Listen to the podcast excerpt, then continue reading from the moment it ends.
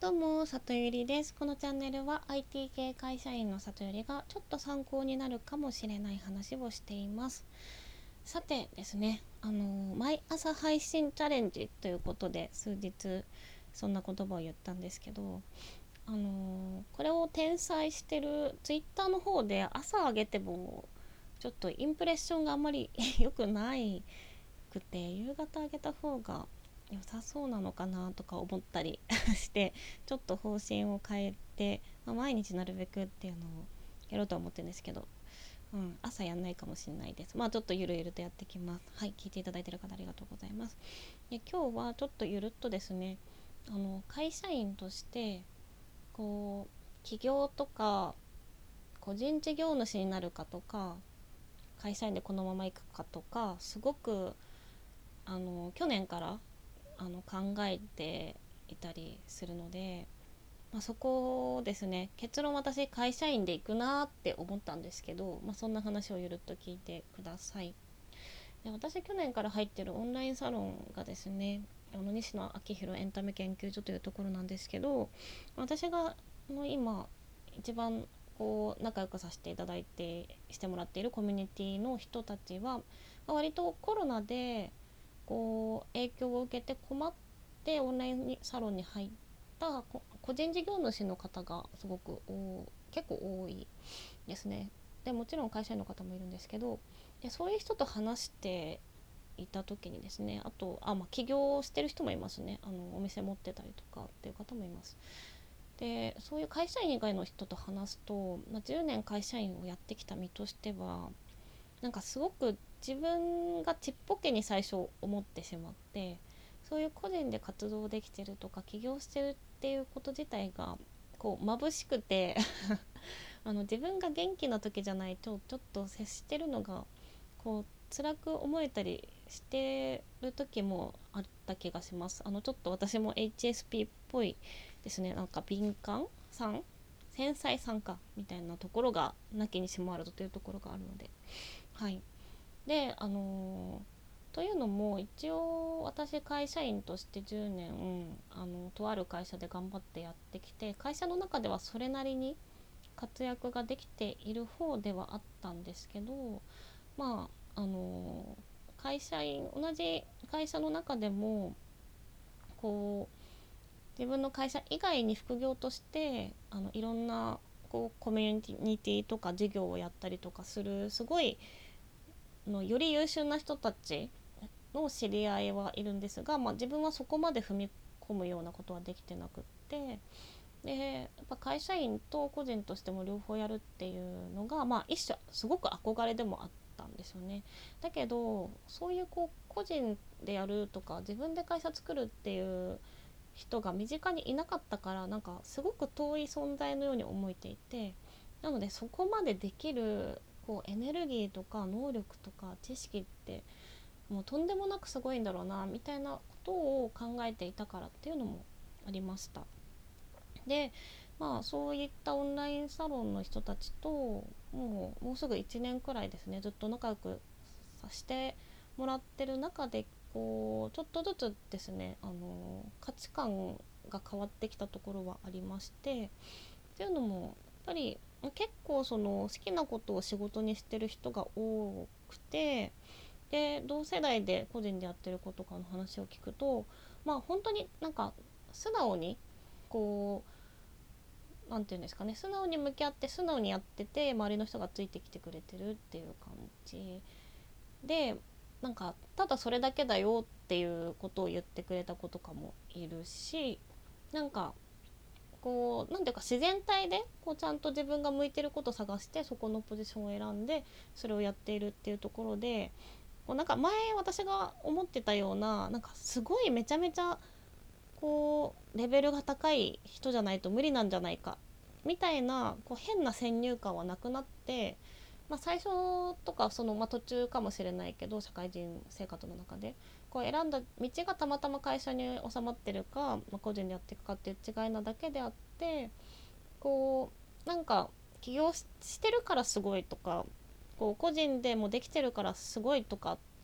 てこうそこでこう優劣で評価しようとしてたような感覚で見てた自分がちょっと間違ってたなっていうふうにあの思ったんですね。でえっとなのでそこの価値観をこう慣らしてもらったとかフラットにしてもらってで、ま、漠然とやっぱり企業とか個人としてもやっていくっていうところに憧れはあったんですけど、まあ、それって本質的じゃないからじゃあこの先こう自分の目指してることを実現する手段としてどういう業態がいいのかなっていうことをねあの改めて考えてたんです。であのまあ一旦前提で私が今そもそも何をしてるかっていうところなんですけど、まあ、IT 企業でプロジェクトマネージャーとかプロダクトマネージャーとかっていう仕事をしていてあのエンジニアではないんですよねもともとエンジニアなんですけどエンジニアのチームを束ねてこういいチームでいいものづくりをするみたいなことがやりたいしそういう、まあ、マネジメントをするような立場になっているわけです。なのであの夢というかこう目指してることは良いチームと良いものづくりってシンプルに考えたら良いチーム作れば良いものづくりできそうなんですけど IT 業界で全然そうなってなかったりするので働くエンジニアにも幸せになってほしいしそこから生むサービスでも誰かを幸せにしたいなっていうところを真剣に考えるために、まあ、健全なチームでシステム開発ができるこう企業とか組織を増やしていきたいなっていう思いがあって、まあ、自分もそういうサービスを IT で作りながら自分でもチーム作っていくっていうなんかことをねやりたいんですねちょっとすいません分かりづらいかもしれないですけど。っていうことを考えた時にあの私の仕事ってエンジニアとかチームでやらないと始まらないのでもしこう自分が起業したりフリーでやったとしたらフリーの人たちのチームをまず作らなきゃいけなくってでそれをこう能力差とか多様性とかを考慮しながらこういいチームを作っていいものづくりをしてっていうステップがだいぶ多くなっちゃうなっていうことに気づきました。なのでやっぱり多分そもそも採用っていう壁があってこう私がさっき言ったような、まあ、いいチームを作りた上でいいものを作りたいって思ってくれてる思う、えっと、エンジニアが集まりそうな企業に自分もいてでそのベースの価値観が揃ってる人たちとその組織でこうどういうふうによりこうチームビルディングなのかこうなんですかね品質がいいものを作るのかっていうところを極めていくっていう方が多分世の中に出せるものの良さとしてはそっちの方が効率がいいはずだなっていうことに気づきました。なので私は会社員として多分メインではずっとやっていくんだろうなっていうふうに思ってでそれが多分オンラインサロンの人と会う前の自分だったとすると会社員で一生やっていくってなんでつまんないやつなんだとか こうなんか周りの人が眩しいっていう気持ちをね多分持っちゃう言葉だと思うんですけど以前の自分だったら会社員のままやっていくっていうこと。うん、だけど、まあ、そこを大きく気づかせてもらっていろいろ考えた結果選んで会社でやっていくその環境と資源を生かしてゴールに早く到達する手段としてはやっぱりその世の中にある会社の方の前提で底上げしてもらった方がいいなっていうことですね。っていう結論に至ったので、まあ、これからちょっといろいろ今年また動こうとは思っているのですがそうですねまあいいチームに出会えてというかまあ作らなきゃいけないんですけど、うん、それでいいものづくりをしながら、まあ、その先にいる人も幸せにできたらいいなということを漠然と考えておりました。はい。なので今日の話をまとめるとまあ個人の方も起業してる方も会社員でもまあ自分が納得して選んでたらそれでいいじゃんってことですよね。当たり前なんですけど。はい。でまあ私の変なその